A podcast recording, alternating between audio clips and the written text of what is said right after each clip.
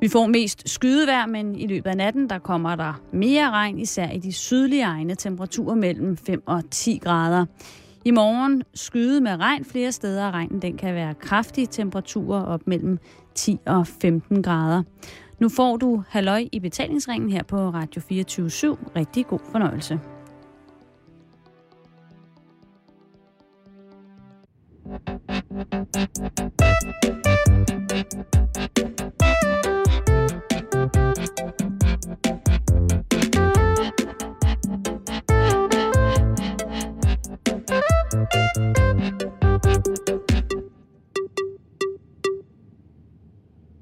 Hej Susie, Hej Simon. og tusind tak, fordi du vil øh, komme øh, ind i radioprogrammet sammen med mig. tak fordi jeg blev inviteret. Det Ja, er jeg rigtig fedt. glad for. Det, øh, det har jeg glædet mig rigtig meget til. Jeg skal lige til at starte med spørge dig, er du snart færdig på RUK? Eller, Jeg er snart færdig. Helt færdig. og hvad, hvad, hvad betyder Og det betyder, at jeg er færdig i 2012. Det vil sige inden for det her år. Fedt. Slutningen. Slutningen af det her år. Du har ikke travlt. Nej, der, jeg har ikke travlt. Jeg, altså, der, jeg kan ikke se nogen grund til, at man skal skynde sig igennem med noget, bare for at gennemføre det. Altså, jeg øh, følger den proces parallelt med min egen proces. Mm. Og hvad er det, du øh, bliver færdig som med? Øh, så har jeg en øh, master i oplevelsesledelse. Experience Management. Kan du give, øh, ikke mindst mig, men også lytterne, sådan måske et lidt bedre indblik i, hvad er oplevelsesledelse Jo. for en størrelse? det kan jeg godt. Altså, som du selv siger, så kan man sige, at en oplevelse i sig selv er meget abstrakt. Ja. Øh, og det er det, fordi at vi jo alle oplever meget forskelligt og meget individuelt. Altså du og jeg, selvom vi, vi oplever den samme ting, så er det ikke den samme oplevelse, vi får. Vi har forskellige oplevelser inden i os. Mm. Så derfor er det meget abstrakt. Men udover det, så er det egentlig meget øh, nemt at forstå også. Det er meget konkret, fordi du kan sige, at øh, altså det, det handler jo selvfølgelig om at få vækst i samfundet. Og der kan man sige, at oplevelsesøkonomi er en af de øh, parametre i dag, hvor der er rigtig mange virksomheder, som rent faktisk lever af at sælge oplevelser. Mm. Øhm, og helt sådan kort fortalt, hvis jeg skal give et eksempel på, hvad en oplevelsesledelse, øh, eller hvad oplevelsesledelse er, så kan man sige, øh, hvis du tager øh, Starbucks for eksempel, du går ind og køber en kop kaffe hos dem, der får du en helt anden øh, oplevelse, når du går ind, øh, i forhold til, til de associationer, som Starbucks forsøger at få dig til at, at relatere til. Ja. Det vil sige, det handler meget om at spille på, øh, på forbrugerens øh, følelser. Så, så hvis du sammenligner det for eksempel med 7-Eleven, du går ind og køber en almindelig sort kop kaffe, som måske koster 20 kroner, der får du ikke rigtig nogen oplevelse ud af det. Det er bare en kop kaffe. Ja. Men hvis du går ind i Starbucks, så får du alle de andre aspekter rundt omkring selve produktet. Så man kan sige, at alle de oplevelser, der skal være med til at sælge produktet, er lige så vigtigt i dag som selve produktet. Alt det udenom. Alt det udenom, ja. Det, som jeg vil kalde udenomslir. Ja, men det kan du godt kalde det. Men Ja. i virkeligheden, i bund og grund, er det jo hardcore økonomi, fordi det handler jo om at få, at få solgt så mange produkter som muligt, Ja. øh, for at få gang i økonomien, for ja. at få vækst øh, i samfundet. Og man kan sige, at forbrugeren, øh, der er jo, altså det er ligesom, øh, forbrugeren har jo også en, en, en proces, har været igennem en proces i forhold til, hvor man når videre i, i de forskellige. Man kan sige, altså Danmark er jo et velfærdssamfund, og man, man, man når til et punkt, hvor øh, hvor øh, forbrugeren efterspørger noget mere. Øh, så, så, så det er en helt naturlig proces, at, at forbrugeren er nået til at, at opleve sig, at det er next step. Det jeg tænker på, det er også, at jeg så forleden dag, øhm, i, i for, eksempel- lad os tage for eksempel øh, salget af, af, af CD'er, som CD'er som hardware-produkt, altså CD'en, man kan tage og lægge i sin forældede CD-afspiller. Ja. Øhm, der så jeg forleden dag en dansk kunstner, som valgte at sælge sin nyeste LP sammen med en flaske rødvin.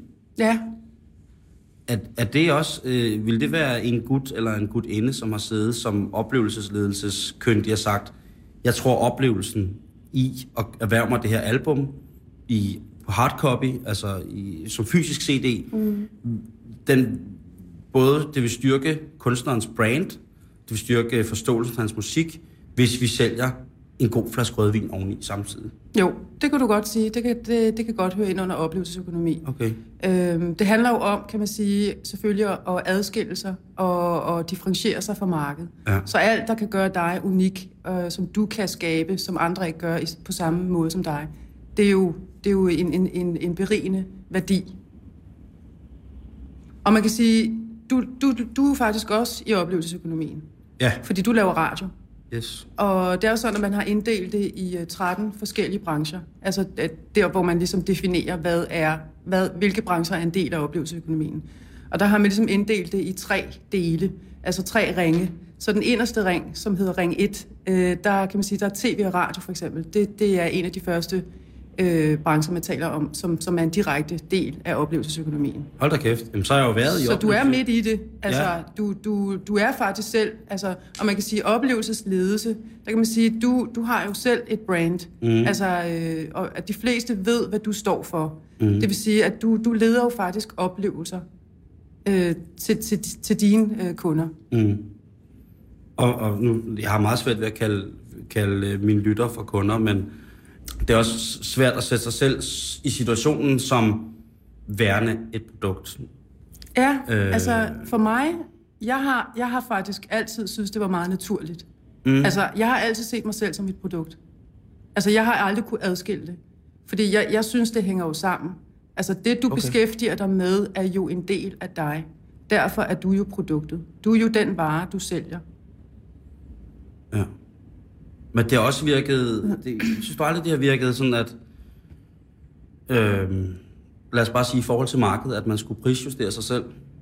At det nogle gange har været...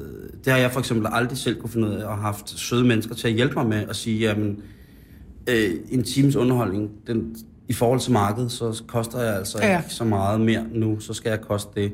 Hvor jeg så altid er blevet sådan, at Så har du haft nogen til at hjælpe dig. Ja, og så Ja. har jeg så tit sagt, jamen, øh, det kan godt være, at markedsprisen falder, men i min egen lille narcissistiske verden, der falder min pris og mit værd ikke. Derfor så vil jeg hellere bare gå for lud og koldt vand, i stedet for at tage ud og lave noget, hvor jeg sænker prisen. Altså, og så, så, synes jeg, så, det, så bliver det svært for mig at sætte mig ind i en kontekst som oplevelsesledelses element et eller andet sted. Selvom jeg er udmærket, det kommer også til at handle om selvfornægtelse på et eller andet tidspunkt i det her program, ikke? men at man ligesom tænker, hold da kæft, altså nogle gange tænk, har jeg tænkt, øh, er man nu også det værd? Det, derfor jeg, jeg synes, at oplevelsesledelse som funktion må være meget sådan, selvom man går ned i noget så jordnært som Starbucks kaffe, hvor man siger, en del af det her brand, det er, jamen altså, vi ligger i hele verden, man går med, med sin Starbucks kaffe Jo, med men man skal- på. ja. Og, Man skal Nu- associere med det. mm, Følelsesmæssigt, det. Man skal følelsesmæssigt blive involveret. ja, og, det, det, og der synes Og det er jeg det, der er kunsten. Ja, eller det er lidt kriminelt, kunne jeg måske også... Jeg altså, synes jeg, ikke, jeg kan se, hvorfor det er kriminelt, fordi det jo er jo at give, hvad forbrugeren ønsker. Ikke? Jo, det kan man sige, men det er også det der med at spille så meget på det emotionelle i et, et produkt, øh, er også, så, så bliver det sådan lidt, at, at det er som om, at i, i, i grove træk kunne det være, at man sagde, jamen prøv at dit liv bliver faktisk bedre af at drikke Starbucks kaffe. Jo, men jeg synes faktisk, det er ret interessant, hvis man kigger på egentlig, hvordan altså, samfundet har udviklet sig. Fordi vi har jo alle, altså, øh, for, nu kalder vi det forbrugerne, men vi kan også sige altså, mennesker. Vi har jo brug for at have noget og, og, og, og øh, være en del af. Vi har brug for at føle, at vi er en del af et fællesskab. Vi har brug for at tro på noget. Mm. Og hvis man sådan kigger på, øh, hvordan, øh, hvordan vores øh, holdning til øh, religion for eksempel er i, i sådan et land som Danmark for eksempel, så går vi jo ikke særlig meget op i det længere. Vel? Altså kirkerne er tomme, så vi har brug for, vi har jo brug for noget, altså vi har jo brug for at tro på noget. Vi har brug for at føle os som en del af nogle andre, en del af et fællesskab. Og der, der kan man sige, at der lyder det måske trist øh, at sige, at det er bare et produkt. Altså, hvad er det så? Men altså, uden at komme ind på det emne, øh, religion. Men, men det er jo også et produkt. Altså, Ja, der har præsterne jo i den grad gået på oplevelsesledelseskursus. ja, det kunne de måske godt... Ja, de kunne godt trænge til det noget mere, ikke? Og det kunne godt trænge sådan noget med. tænker jeg.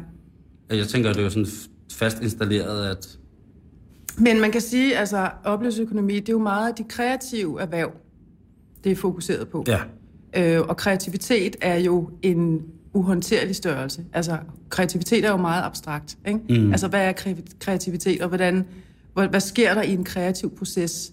Og hvordan formidler man, og, og så videre, og så videre. Så, så på den måde kan man godt sige, at, at det er meget abstrakt. Og det er jo også det, der gør det så spændende, fordi det gør jo sådan, at, at, at der er alle muligheder for at skabe noget nyt.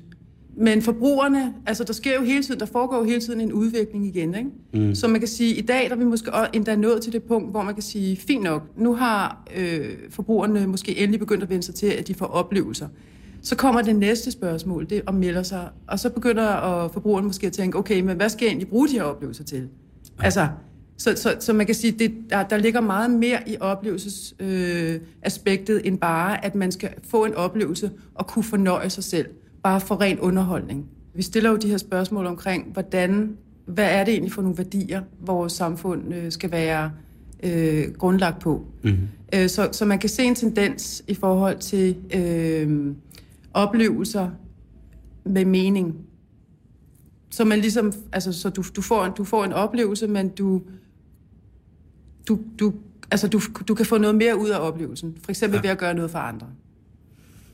Det lyder lidt som om, at der er nogen, der har fået, altså, det lyder lidt som om, der er nogen, der har fået sådan en fix idé om, at nu er det altså vigtigt, at når folk ikke har så mange penge, at de ting, der ligesom er gratis, de gode oplevelser, det der med at have en, have en god aften med, med sine venner, eller have, ja. gå ud og spise en, en god middag, eller lave maden selv, og spise middagen sammen, at det er som om, der er nogen, der har fået en lidt fix idé om, at man kan lave en forretning ud og fortælle, at folk skal huske på deres gode minder. Ja, og jeg ved godt, minder er lidt gammeldags ord, men, øh, men at man ligesom skal, skal skatte de ting, mm. som, som man går igennem og deler med andre mennesker, man holder af. Jeg synes, altså, jeg tror bare, det er meget naturligt. Altså, altså det er jo, det er jo øh, folk har jo, altså, jeg tror, folk har jo et, et, et større behov igen, altså det, er jo, det giver sig selv, fordi det hænger jo sammen. Altså der, der er jo ikke, øh, altså der er jo nogle aftager til, til at købe være, de her produkter. Men skal der være ledere til at lave sådan nogle ting? Skal man uddanne sig i at... Skal man uddanne sig i at give folk gode oplevelser? Ja, hvorfor ikke det?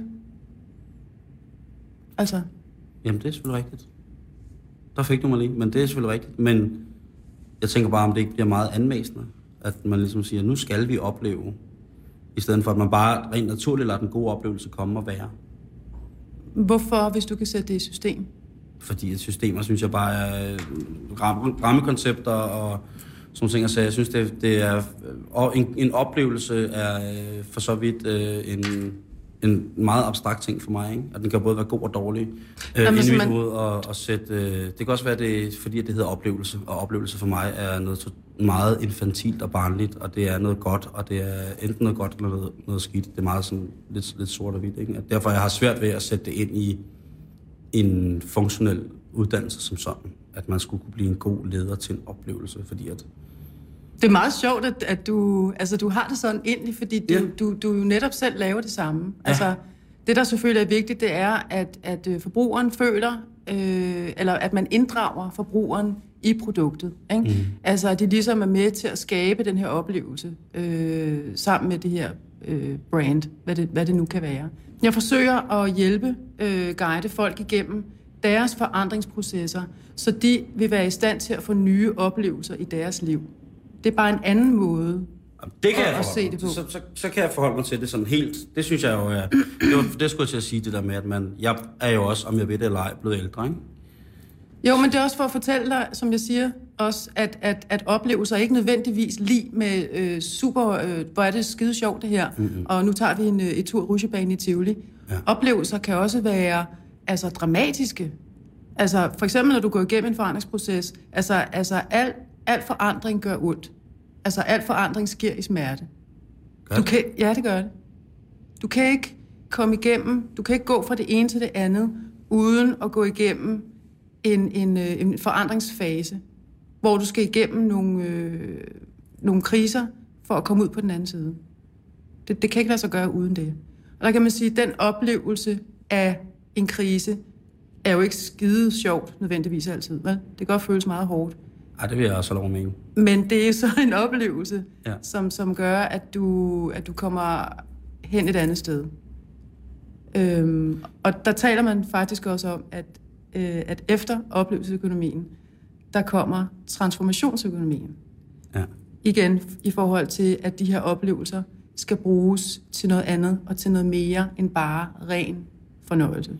Så ud for mig som bruger, som øh, snart 35-årig øh, singlemand, så øh, som jeg efterhånden er, er godt tilfreds med at være, havde jeg sagt, så kommer transformationsøkonomien, og det vil så være, at hvis folk, der var gode til det, så kunne de ligesom finde på et eller andet, som jeg skulle aftage, fordi at jeg i min situation godt kunne se, at det ville være fuldstændig uundværligt i forhold til, at jeg kom videre i min udvikling. Nemlig. Lige præcis. Så Lige oplevelses, præcis. så transformationsøkonomien kunne for eksempel være netop at gå til en terapeut eller til en rådgiver som dig. Ja. Vi kan prøve at gøre det helt, helt konkret, så kan jeg sige, øhm, og for to år siden fik jeg øh, konstateret voldsom sukkersyge. Ja. Det gjorde, at jeg skulle lægge hele mit liv om. Mit liv, som jeg har levet fuldt ud i 12 år. Og ikke synes jeg på nogen måde havde manglet noget. Øh, sprut, stof og alkohol. Jeg synes ikke, jeg har manglet noget. På noget tidspunkt. På den konto? Øh, på den konto overhovedet. Og, øh, og alt det bliver stoppet fuldstændig fra en dag til den anden. Ja. Øhm, det er nu to år siden, og der er sket en masse ændringer i mit liv. Ja. Og Men jeg, har det været hårdt for dig? Jamen det har det jo. Ja. Det har jo været pissehårdt, ikke? Mm. Det har været pissehårdt at skulle forlige sig allerførst med at indse, at hele min identitet har været mit arbejde. På mange punkter. Der har selvfølgelig været nogle få procenter af, hvis man kan tale om en personlighed som en, en, et procent opdelt ting, så siger man altså, det har måske været 90 procent af mig har været grundlagt i forhold til, at man arbejdede. Og det der med, at man lige pludselig skal sige nej til rigtig mange ting, og telefonen stopper med at ringe, og e-mailen står stille, og man tænker, nå, jamen, øh, så var jeg jo ikke mere end det. Nej, Der var- hvad er der tilbage? Ja, ikke? Og det jeg skulle arbejde med de sidste to år. Jeg har gået en masse til psykolog, mm. og snakket rigtig meget med mine forældre. Jeg har fundet ud af, øh, som en del af øh, min oplevelse, øh, også meget, hvem er ens rigtige venner Ja. og veninder. Hvem står last og bræst. Ja. Og det far, farlige ved at så ikke at skulle arbejde så meget, det er, det, og det er det aller, aller farligste i hele verden, for mig, synes jeg, har det været. Det har været det hårdeste for mig. Det er, Gud døde mig, og tænke det igennem.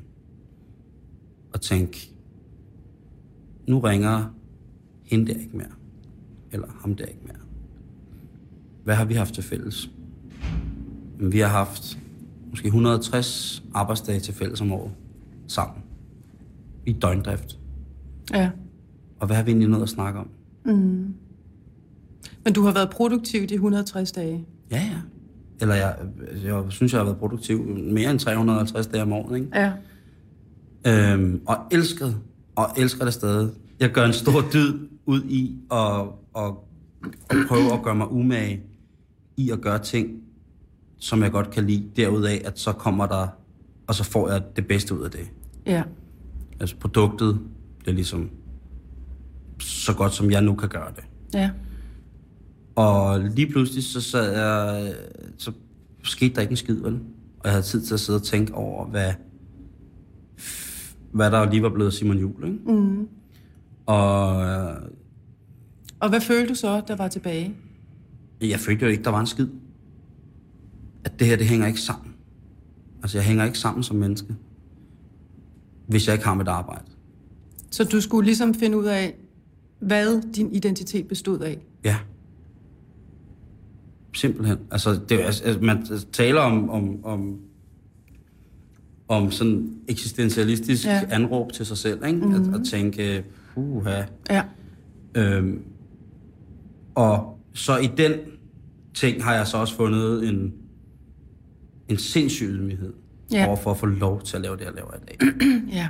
Jeg er dybt taknemmelig, mm. og jeg er, er, er helt... Øh, jeg tog på en, en, en tur, turné, hvor jeg skulle lave mit første one-man-show Hvad handlede dit show om egentlig? om mig. Ja, simpelthen. Om, men om den proces, du har været igennem? Ja, det gjorde det også, Hvad? men det handlede, det handlede nej, måske ikke så meget om den proces, fordi processen var faktisk på sit allerhøjeste og midt i det hele. Mm. i afslutningsfasen. Så det, det, det handler sådan, showet handler sådan set om mig og min opvækst, om hvordan om små historier, og Ja. hvornår jeg var, hvordan jeg var kommet til det, og hvordan jeg var kommet til det. Ikke? Øhm, og, og den voldsomste del af den proces, som jeg har været igennem, efter jeg ligesom blev syg i løbet af de sidste, vi taler om de to forgangne Ja. år, var ligesom sidste år, hvor at jeg øh, præsterede inden for fire måneder og, øh, at gå til fire begravelser og blive single på samme tid. Ja. Øh, Der sker jo som regel det, jo, altså når der kommer de her forandringer, mm. så skubber det til alle andre områder i ens liv. ja, ja. Ikke? Så Og alle områder er i, er i oprør, kan man sige. Ikke? Ja. Jeg skal ikke skabe alternativer for mig selv, fordi der er ikke nogen. Jeg har kun én ting, jeg skal gøre. Ligesom, og det er at passe på mig selv, og sørge for, at øh, ens forældre ikke overlever en, og sådan nogle Ja, ja. små bagateller, ikke? Mm. Skal være en god onkel, skal være en god storebror, mm.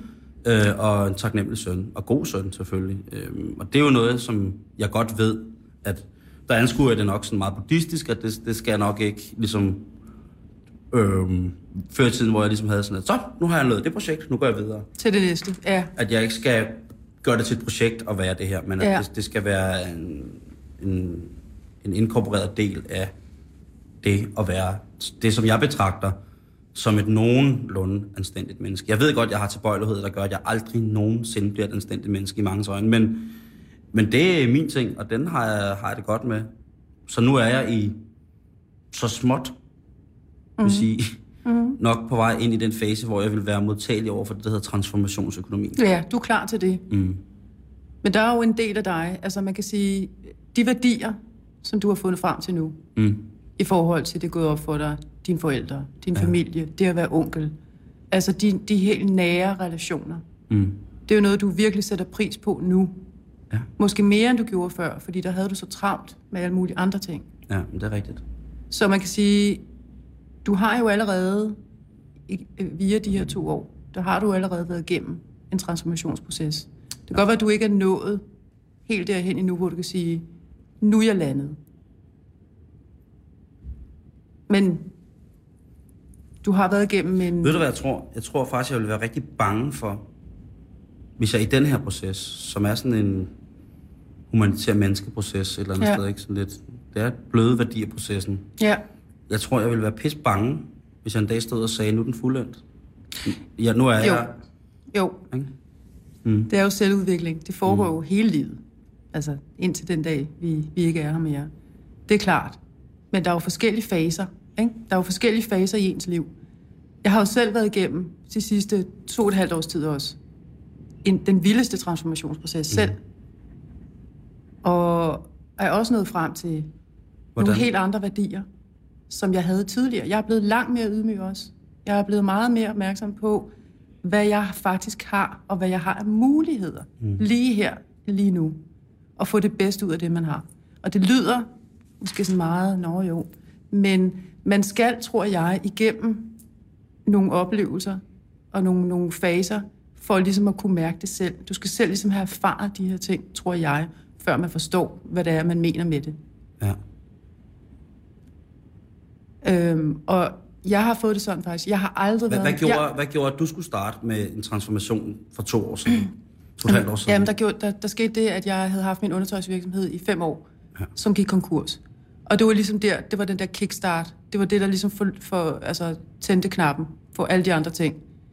Øhm, jeg, jeg stod og lige pludselig oplevede, at øh, efter at have arbejdet, selvfølgelig det er klart, at man arbejder øh, som selvstændig 24 timer i døgnet med, med, med succes som, som det mål, øh, man nu sætter sig for.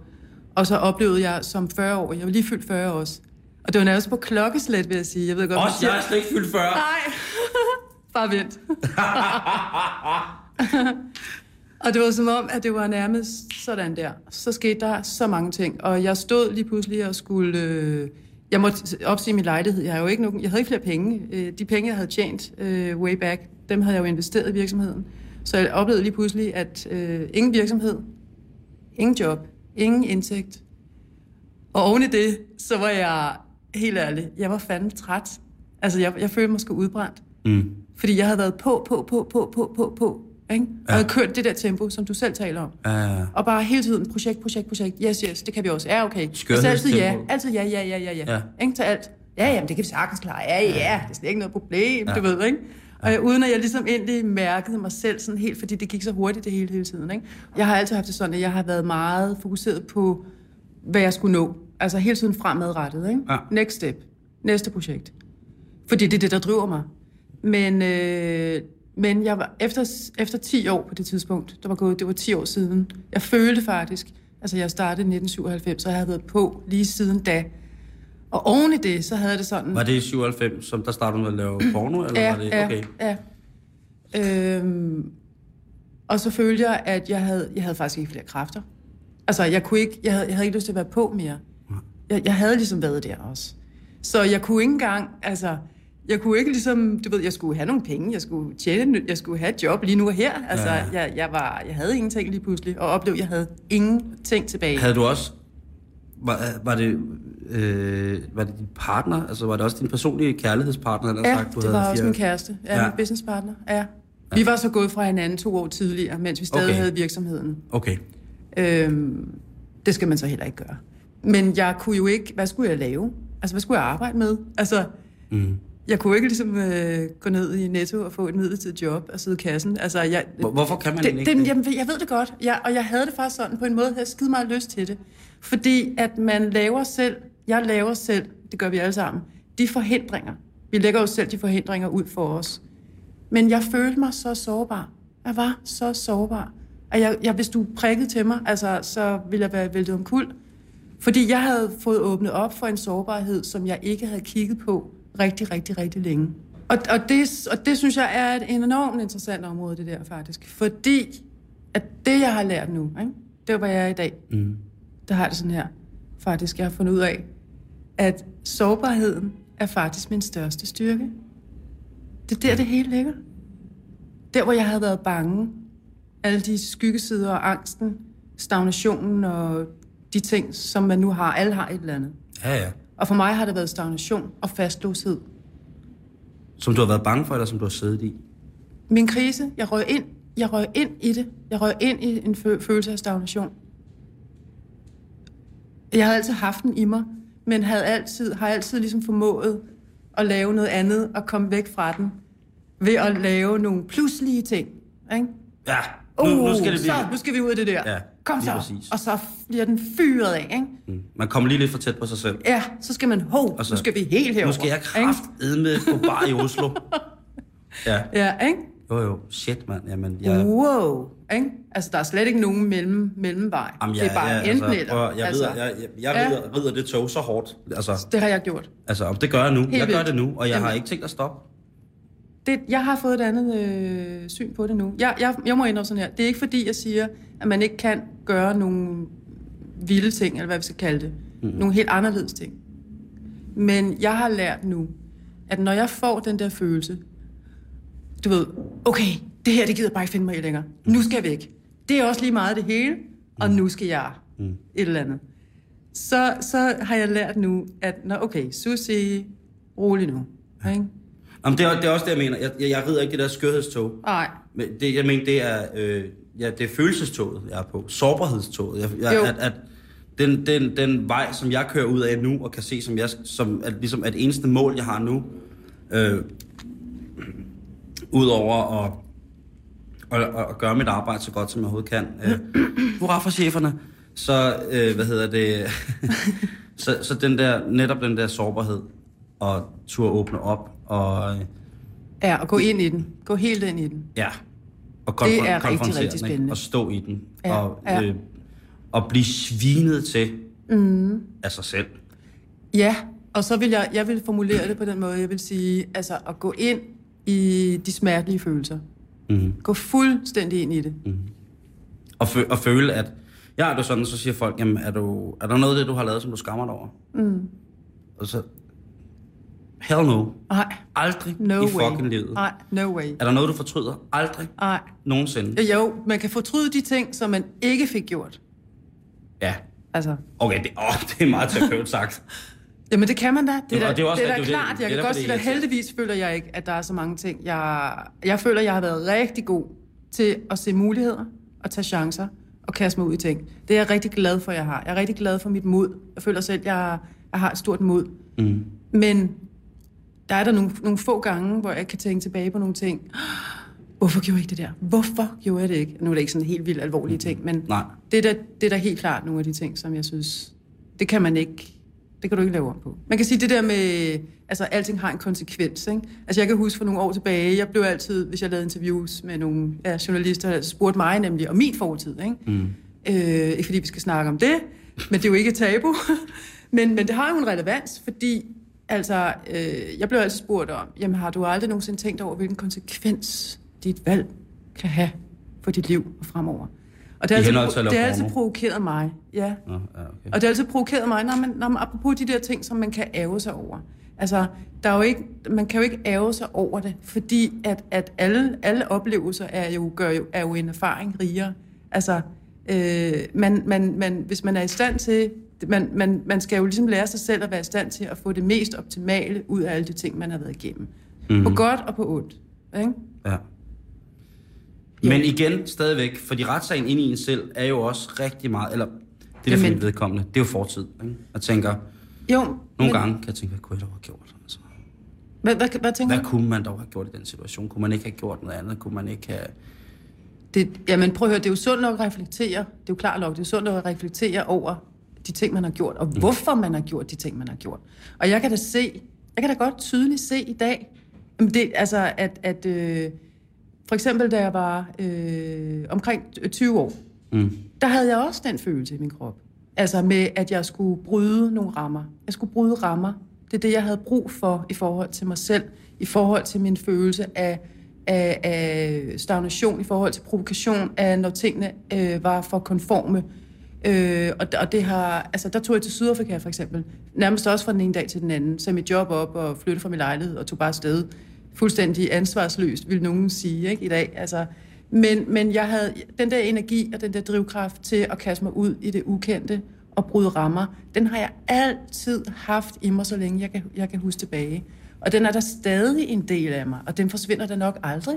Men den skal jeg da øh, hvad skal man sige, øh, være taknemmelig for, fordi hvis jeg ikke havde den, så var jeg jo aldrig kommet nogen steder. Altså, det er jo samtidig også en drivkraft, som er øh, igangsættende og, og energisk, og, og altså, så man kan sige, det handler jo om, øh, altså, nu, nu taler om, øh, om, om, om dem, der har spurgt dig i forhold til din fortid, om du ikke kunne have gjort tingene anderledes, eller du selv reflekterer over det, eller ham, der bliver spurgt om de her ting.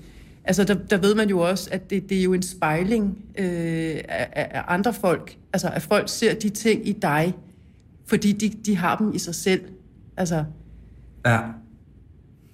altså så Og- de, de, det er faktisk sjovt med, med, med nogle af de der mennesker, ikke? Nogle gange. Altså, Ja, jeg kan de, afslører, af det. de afslører sig selv. Ja, jeg bliver så provokeret af det. Men jeg bliver, pro- ja, jeg bliver meget, altså, eller måske lidt ked på deres vegne over, at det ligesom er en kan eller anden form for egen tvivl, der bliver til en aggression Helt over for sikkert. mig, for eksempel. Ja, Ikke? jo, jo. At man tænker, at "Nå, det var da noget mærkeligt stads. Jeg, er, jeg kan mærke, at jeg er super skarp til at fornemme det øh, i andre mennesker. Jeg mærker det med det samme. Altså sådan en form, altså du mærker den der processering over på dig. Jeg, altså, kan, at- jeg kan mærke med det samme, hvordan, ja, altså, hvordan folk har det Hvordan har jeg det? med mig. Hvordan har jeg det med dig? det synes jeg er rigtig, rigtig sød. Ja, det synes jeg. Ja, Og det er, men det er igen også det der med, det er, hvad skal man tænke om folk, ikke? Jeg, jeg må faktisk Fordi jeg, sige, altså, ja, at jeg har jo et billede af dig, ikke? Og det er jo, øh, hvad er det for et billede? det er timevis af porno. Blandt andet. Men så er det jo også det der med øh, den transformation, som man, den off, din offentlige transformation. Ja, Og det ville jo være løgn. Altså, du ville jo også vide, at alle mænd ville jo lyve, hvis de sagde, jamen, Gud, er det dig? Ja, Jamen, det vidste jeg, det kender jeg ikke noget til. Det har jo, jeg ikke. jo. Ikke? Men, Der- øhm, Der er mange, der har travlt ja. med at sige, at de aldrig har set noget. Ja, men det uha. det er meget sjovt. Øh, nyt flere timer af dit arbejde. Meget fantastisk. Ja, ja. Men, øh, men også, men hvad hedder det, nej, men også den udvikling, hvor du ligesom kom hjem fra pornoen, gik i gang med langt fra Las Vegas, mm. så kom du videre til at skulle lave undertøj, og Nu hvor man så får et helt andet indtryk, da, vi møder dig, da jeg møder dig til indledende samtale, hvor vi sidder i autocamperen og snakker i et par timer, Ja. kom jeg også bare hjem og tænkte, jeg blev overrasket over øh, den, øh, altså, den indsigt, som du har lyst til at dele med andre. Ja. Det, det, det var meget, øh, det var bare vildt fedt i virkeligheden. Men det handler jo også om at kunne stå inden for sig selv øh, fuldstændig. Altså, Ja. og acceptere sig selv faktisk. Og sige, mm. ved du hvad, jeg er sådan her. Det er sådan, det er jeg. Mm. Og jeg er sgu stolt af mig selv. Ja. Altså, og virkelig tage hele den der følelse af, at man faktisk tager fuld ansvar. Det er jo den der, jeg synes, det er den lækreste følelse, at have fuld ansvar over for mig selv og mit liv. Det er mig. Det er mit. Mm. Får du lyst til at dele det med nogen? Jamen, det Mand og børn og sådan noget? Og det er jo sådan noget, en helt anden snak. Men, Jo, jo, men, men, men- men- men, men i forhold til det, du sagde lige før, når, når, det er faktisk meget vigtigt for mig. Jeg kan faktisk, jeg har det faktisk sådan lidt, og det tror jeg også lidt, du har, eller, det, eller jeg kan godt lide, jeg, altså, jeg kan faktisk rigtig godt lide, at du ikke har nogen, øh, der er ikke noget, du kan snakke om. Nej. Vel?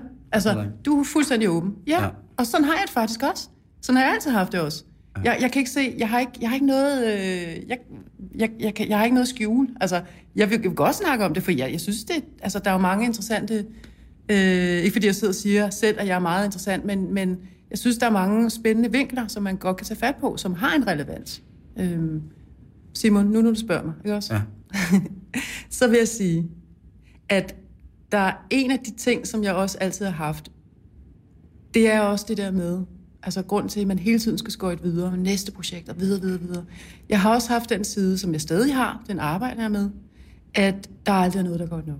Det er aldrig godt nok. Det kan altid blive bedre. Ikke? Kom nu videre, du kan godt gøre det bedre. Kom så.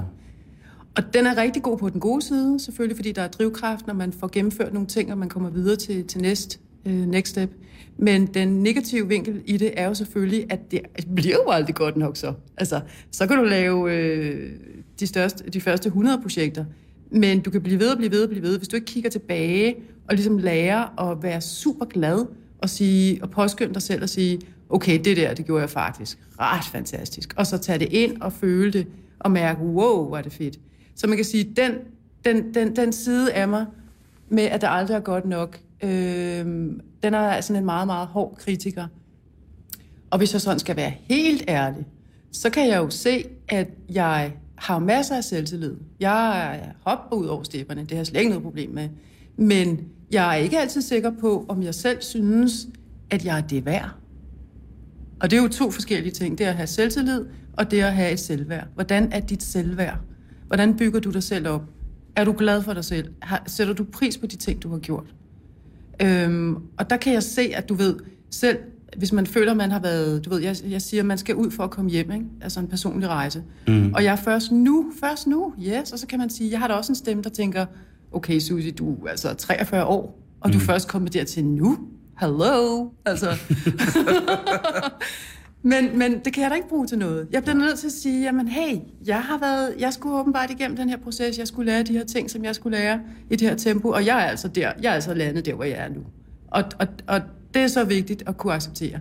Så må man sige, når du spørger mig med familie, mand og børn, altså jeg, jeg har, jeg har jo, jeg føler jo, jeg har haft så meget fart på, og jeg har altid tænkt sådan, om vi tager lige to år mere. Vi skal lige, vi skal lige nå, et, vi skal lige nå, vi skal lige have det, og så om to år måske, så passer det, ikke? Så passer Og så lige to år, to år, to år, to. Det er også vildt at bruge om, om en, altså, det bliver, en, det bliver et projekt. Det er projekt, nemlig, lige præcis, lige præcis, men, men, men det er jo... fuck, at man gør det sådan. Ja, Jeg det er det samme måde. faktisk. Det er det faktisk. Men du, man kan også kigge på, hvad er det for nogle mennesker, man omgiver sig med? Mm. Hvad er det for nogle kærester, man har? Hvor- Hvordan er de? Altså, er de familieorienterede, eller er de lige så øh, projekt-business-orienterede som dig? Mm. Ikke? Så nytter det jo heller ikke noget, at hvis det... Altså, og det har altså været tilfældet med mig, at, ja. at øh, der har ikke været så meget øh, familiære øh, tanker. Øh, det har der ikke. Altså, jeg, jeg, er der, jeg, er der, jeg kan mærke, at jeg er, jeg er klar til det nu. Fordi jeg har ligesom skulle faktisk, og det er det der, når jeg taler om for eksempel med, med, med, med forandringsledelse, mm. øh, og ligesom være med til at lede sig selv hen i den rigtige retning. Altså det der med øh, forskellen på, øh, hvad jeg har behov for, og hvad jeg har brug for. Det vil sige, jeg kan godt finde på at rejse til et eller andet land og skulle lave et eller andet nyt igen i et nyt miljø osv. osv. I, min, I mit hoved kunne jeg godt forestille mig at gøre det. Og det vil, jeg, vil, jeg vil have mod til at gøre det. Men har jeg brug for det? Vil jeg have brug for det? Det var måske nogle andre ting, jeg har brug for i dag. Og der kan man sige, at det har været vigtigt for mig, jeg tror, det er det i den fase, hvor jeg er i nu. Det er faktisk, det jeg har brug for, det er at fokusere, komme i dybden og holde mig selv fast øh, i en, øh, en struktur. Og det er jo, det er jo altså voldsomt altså personlig selvudvikling på mange punkter. Det må man sige. Det har en vis similaritet med dit studie, med dit arbejde, ikke? med dit daglige virke, at du læser og snart er master i oplevelsesledelse. Ikke? At man ligesom igen, det skulle være et eller andet, som havde ens fulde opmærksomhed jo. og interesse og personlig islet, før man kunne gå ind og eventuelt færdiggøre det og lave. Altså, og så jo. bliver man... Er, er det ikke også... Jo, fordi er det ikke også et, altså, så bliver din egen selvudvikling også et projekt jo. et eller andet sted? Jo, absolut. Som du også siger, at du skal se et mål i på en eller anden Absolut, jeg kan 100% sige, at den her øh, uddannelse, som jeg synes har været sindssygt spændende, øh, har været selvfølgelig, for det første det er klart, men man får en masse ny viden, og det, i starten var det jo fantastisk skønt bare at kunne sætte sig ned og sidde og lytte øh, til nogle forelæsninger og få en masse input. Men, øh, men, men bortset fra øh, den viden selvfølgelig, at man kan få, så, så er det klart, at det har været den vildeste øh, udvikling at være i struktur. Fordi jeg er jo ikke vant til at være i struktur. Altså, jeg har jo bare ageret, ikke bare, men jeg har ageret ud fra det, jeg har haft lyst til. Mm. Så der har ikke været sådan nogle, nogle, nogle rammer på den måde. Og det er jo det, jeg oplever nu via den her uddannelse. Nu skal jeg agere inden for nogle bestemte rammer.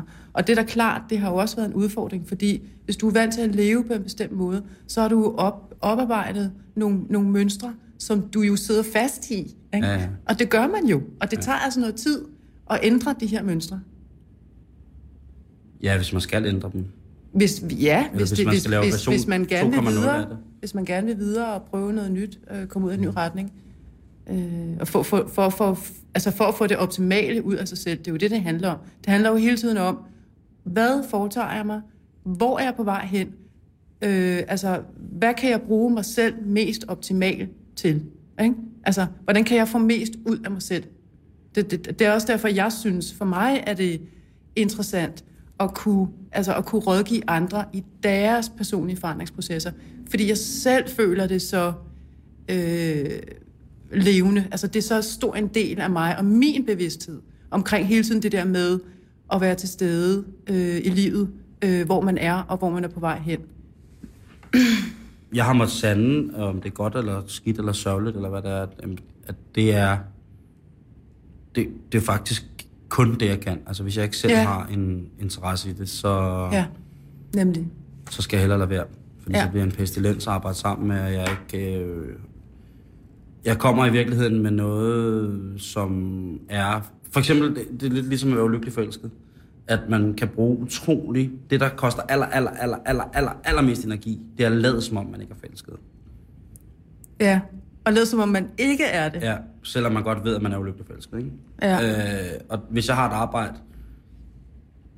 så er det simpelthen så hårdt for mig at lade som om, jeg godt kan lide det, hvis jeg ja, ikke kan lide det. Ja, Og det ved jeg godt, mm. er... Er hvad? Pisse primadonna-agtigt. Synes du det? Ja, det synes jeg. Hvorfor? Øh, fordi sådan er... Øh... Er det ikke bare at acceptere sig selv øh, jo, ja. og sine grænser? Og sige, det, det, det her fungerer ikke for mig. Mm. Det kan jeg ikke bruge mere tid på. Det er egentlig utaknemmeligt at have det på den måde, fordi i virkeligheden er der mange mennesker, som slet ikke har et job. Og der slet ikke, øh, og ikke kan få et job og søge og søge, og så får jeg et job, og så skal jeg stå og vælge og vrage. Ja. Og så, øh, når jeg så endelig går i gang med et eller andet, som, som er både velbetalt og med fleksible mm, arbejdstider, jo. så stiller jeg mig op. Øh, jeg forstår det, jeg forstår godt, hvad du mener. Jeg kender det godt selv. på og vakler ind i den der, og står prinsesseagtigt. Jeg, jeg, jeg, jeg, gider altså ikke, fordi jeg, jeg synes... Øh, jeg kan ikke... Jeg kan, Nej, jeg ved det godt. Jeg synes, ham til retlæggeren er dum. Ja. Ikke? Nej, jeg ved det godt, Simon. Altså, jeg har det altså selv på samme måde. Jeg har også selv tænkt over det jamen, der. Og der, der vil jeg godt sige, der skammer jeg mig. Det, Gør det, du det? Ja, der, det, der, den, og den arbejder jeg med. Ja. Jeg arbejder med den der meget, og det er sådan rent, det er bare, ikke bare, men det er psykolog. Øh, ja. kan, i, i, det, i, i samme åndedrag. Men, men Simon, øh, jeg tænker helt ærligt også, du har ret i det. Altså, jeg, jeg, jeg kan godt forstå, hvad det er, du mener. Men samtidig kan man også sige, at hvis du ikke havde den der side, ikke? Mm. så havde du heller ikke været de steder. Så havde du ikke drevet det så vidt, som du har. Mm. Vel? Altså, det er jo hvis, rigtigt. du, hvis du havde bare havde sagt, hvis du havde et job, og du havde sagt, ej, ved du hvad, det fandme også godt nok, det job der. Mm. Kan du så lige opføre dig ordentligt? Altså ja. blive i det. Jamen, så? Så får du måske gå for meget på kompromis, og, og, mm. og hvem gavner det? Så er jeg sikkert også lidt i forlig med, at jamen nu, er jeg, øh, nu har jeg det her sukkersyge, som har en, de her ting, og jeg skal, og sådan nogle ting, og sager. Ja. Så det er måske i virkeligheden mere, at, at jeg er på vej ud på, på den anden side, eller på vej i gang med at... Mm. Ja, Så længe det, man kan sige, så længe du taler, kan man sige, ordentligt til dig selv, så er det jo også fint nok at huske sig selv på de ting. Altså, det har jeg jo selv oplevet. Altså, øh, jeg oplever også selv at, at blive meget mere altså, taknemmelig øh, for de ting, jeg har. Altså, øh, de ting, jeg kan, og de ting, der ligger lige foran mig, i stedet for at skulle hen på den anden side af jorden, og det aldrig er godt nok. Øh, bare man taler til sig selv på en ordentlig måde. Så det ikke bliver sådan en, en kritiker, der er, der er hård og skælder en ud. Det, det er jo ikke... Jamen, den, han har været på hos mig ret meget. Ja, Virkelig øh, ja. sagt nogle grimme ting til mig. Og det er øh, det, man Øh. kalder en sabotør. Jamen, øh, han er, han er, jeg- skal lære at leve og forlige mig med, at jamen, han er en god ven, på trods af, at han er sabotør. Mm. Fordi hvis jeg først begyndte at benægte, at han var der, Jo, så det går ikke. kom jeg ind i sådan noget selvbedrag, og Nej. jamen, jeg har en, øh, det tør jeg godt sige til dig, øh, jeg har da en øh, mere eller mindre øh, charmerende, småperverteret side, som jeg er fuldstændig forlig, er fuldstændig glad for at have Ja, og som jo også har skabt mange af de ting, jeg har lavet, Nemlig. og som er kommet Ja. helt umiddelbart, ikke? ja, Øhm, netop det der med, at jeg, når folk siger, at du har jo ingen skam i livet, så jo, jeg har Det har jeg faktisk. afsindig skam Ja. i livet. ja, ja. Men vores skam, den øh, udrender bare fra forskellige steder. ja. Øhm, og det... Øh, Men det kan man jo også sige, det var også det, vi snakker om. Altså det her med at åbne op for øh, ens skyggesider. mm. Det er så en af dine skyggesider, for eksempel, ja. ikke? Hvad har været den sværeste skyggeside for dig at åbne op for? Øh, jamen, det er den her øh, følelse af, af stagnation, og at jeg, altså, at jeg, altså jeg, jeg har egentlig nok faktisk også, når jeg tænker over det, altid følt mig anderledes også. Nogle, nogle gange så har jeg tænkt på, altså da jeg gik i folkeskolen, der var der sådan et, øh, et band, og vi skulle holde sådan en afslutningsfest. Og øh, jeg, jeg har altid godt kunne lide at synge, så jeg sang meget, så, da, jeg var, da jeg gik i skole. Og så havde vi øh, sådan et lille band. Jeg kan huske, der var øh, et kor bag mig, og nogen, der spillede på trommer og guitar eller et eller andet. Og der sang jeg en sang, øh, som faktisk hed, Jeg går alene hver eneste dag. Hygger mig alene, har min egen smag. De tror, jeg er mærkelig, men hvad gør det? Jeg nyder mit liv, det er det, jeg har det til. Jeg går og har det smadret godt. Men hvad med dig? Øh, men nogle gange så har jeg tænkt, det var egentlig en sjov tekst faktisk at stå og synge, fordi altså, det jeg var måske 8-9 år. Og egentlig føler jeg faktisk, at den tekst, den sangtekst, har faktisk fulgt mig. Altså, jeg har egentlig haft den følelse øh, altid. Rigtigt. Ja, Det er stærkt. og det synes jeg er meget stærkt, at man har haft den følelse hele tiden. altså har du aldrig følt, at, at hvad fanden, hvad nu? Og, Jamen, det er der, min sårbarhed ligger. Det er der, min, min sårbarhed ligger, fordi jeg inderst inde, så har jeg faktisk nok den største, største længsel. Jeg har en længsel inde i mig efter, altså, ja, efter, altså efter kærlighed, som, som altså, de fleste mennesker har. Øhm, men øh, altså, jeg har, jeg har skulle klare mig selv i mange år, siden jeg var øh, teenager. Og, og det er derfor, jeg tror, jeg har haft så meget fart på. Jeg har ikke haft den der følelse af et fundament. Det der, jeg har været rodløs. Jeg, jeg, har, jeg har savnet, jeg tror, eller jeg har ikke savnet bevidst, men jeg har nok haft brug for en større forankring. Altså et, et større behov for et fundament. Øhm, og det er der, min sårbarhed ligger. Og det er der, min krise kom. Øhm, det er som om, at jeg har, jeg har ligesom skulle lære at åbne op og acceptere, at jeg har faktisk brug for det. Øh, og man kan sige, at i virkeligheden er det, er det nok noget, mange har oplevet i forhold til...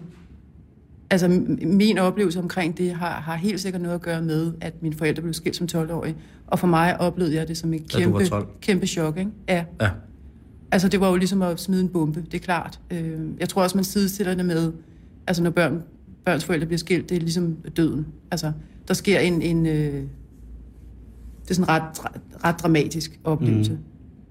Mm. Øhm, så i stedet for, kan man sige, at give op, eller ligesom kapitulere, så tog jeg den anden, ikke? så tog jeg den der fighter. Nu skal ja, jeg virkelig ud her. Ja, nu skal jeg bare se her. Jeg kan klare det hele. Ja. Og jeg har, når jeg tænker tilbage også, da jeg var yngre, jeg var meget hård. Altså, jeg var meget tof. Okay. Altså, jeg, sådan, jeg havde virkelig sådan en forsvar. Der var ikke nogen, der skulle, øh, wow, wow, det kunne jeg, jeg skulle nok styre det hele. Jeg skulle ikke fuck med dig? Nej, jeg skulle nok klare det hele. Øhm. Shit. og, den, den er, og den er ved at falde som... som... Åh oh, ja, jo jo. Men det er jo sådan en forsvarsmekanisme, ikke? Er det ikke rigtigt, det er det hårdeste i verden at blive blød? Det hårdeste? Mm. Altså, du tænker på, at det er hårdt at blive blød? Jamen, det, det er var, det, du mener, ikke? Ja. Det er hårdt at blive blød. Ja. Jo, det er det. Det er det nemlig. Og det, det jeg, jeg vil faktisk virkelig, virkelig, jeg har det virkelig sådan i dag, at jeg synes faktisk, at øh, altså det der med at kunne sige, min sårbarhed er min styrke og faktisk virkelig sætte pris på de ubehagelige, øh, eller den krise, jeg har været igennem, og bare kunne se nu, hvor var det bare godt for mig at komme igennem den krise. Altså, jeg ved næsten ikke, hvad jeg skulle have gjort uden. Altså, jeg synes faktisk, det er, sådan, det er nærmest omvendt. Min, altså, min, mine tanker omkring de ting har nærmest ændret sig.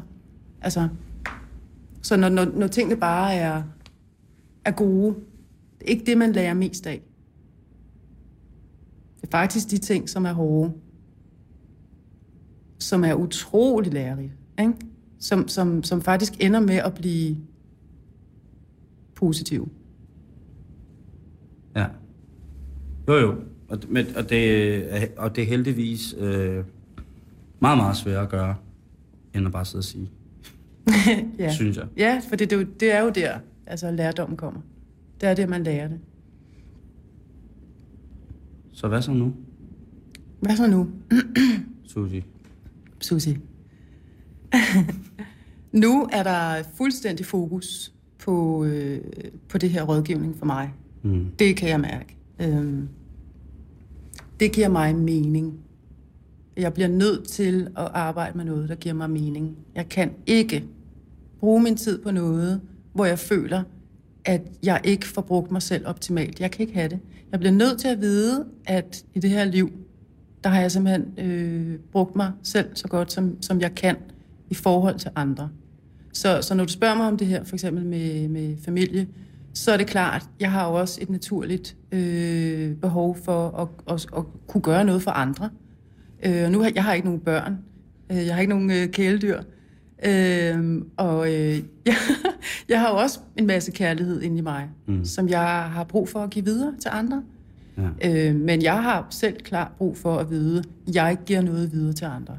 Og når jeg ikke kan gøre det igennem mine børn, øh, så, så, så, så, må, så må jeg ligesom gøre noget for nogle andre. Og det giver mig mening nu. Og der, har jeg, der kan jeg mærke, at jeg øh, inden for de sidste par år, og inden for de sidste års tid specielt, har jeg vendt den om, i stedet for at jeg tænker, okay, hvad kan jeg få ud af noget? Altså, hvad kan jeg, hvad kan jeg give mig selv? Mm. Så har jeg vendt det om og tænkt, okay, altså, hvad kan jeg faktisk, hvordan kan jeg bruge mig selv optimalt i forhold mm. til andre? Og det, det, det er noget, der ligger dybt i mig, kan jeg mærke faktisk. Og nok en, øh, måske i virkeligheden en egenskab, øh, og en værdi, som er ekstremt vigtig for mig. Øh, og det er nok noget, der har ligget i mig, som jeg først har taget hul på nu. Og øh, jeg, jeg, jeg, jeg vil sige, at, at det, jeg har aldrig nogensinde haft den samme følelse omkring noget, jeg har beskæftiget mig med tidligere end det her. Så, så det er fantastisk at, at have det sådan. Det synes jeg er mega, mega beundringsværdigt at nå dertil. Ja, Det er sejt. Og tusind tak, fordi du ville være med i det her lille beskedne radioprogram, som gik hen og blev en lidt større snak om, om den generelle, de generelle ting i både godt og dårligt i øh, eksistentialisme og vores liv. og vores liv. Ja, selv tak, Simon. Øhm, Det var jeg rigtig glad for. Det var jeg også. Og øh, tak fordi du ville komme. Selv tak.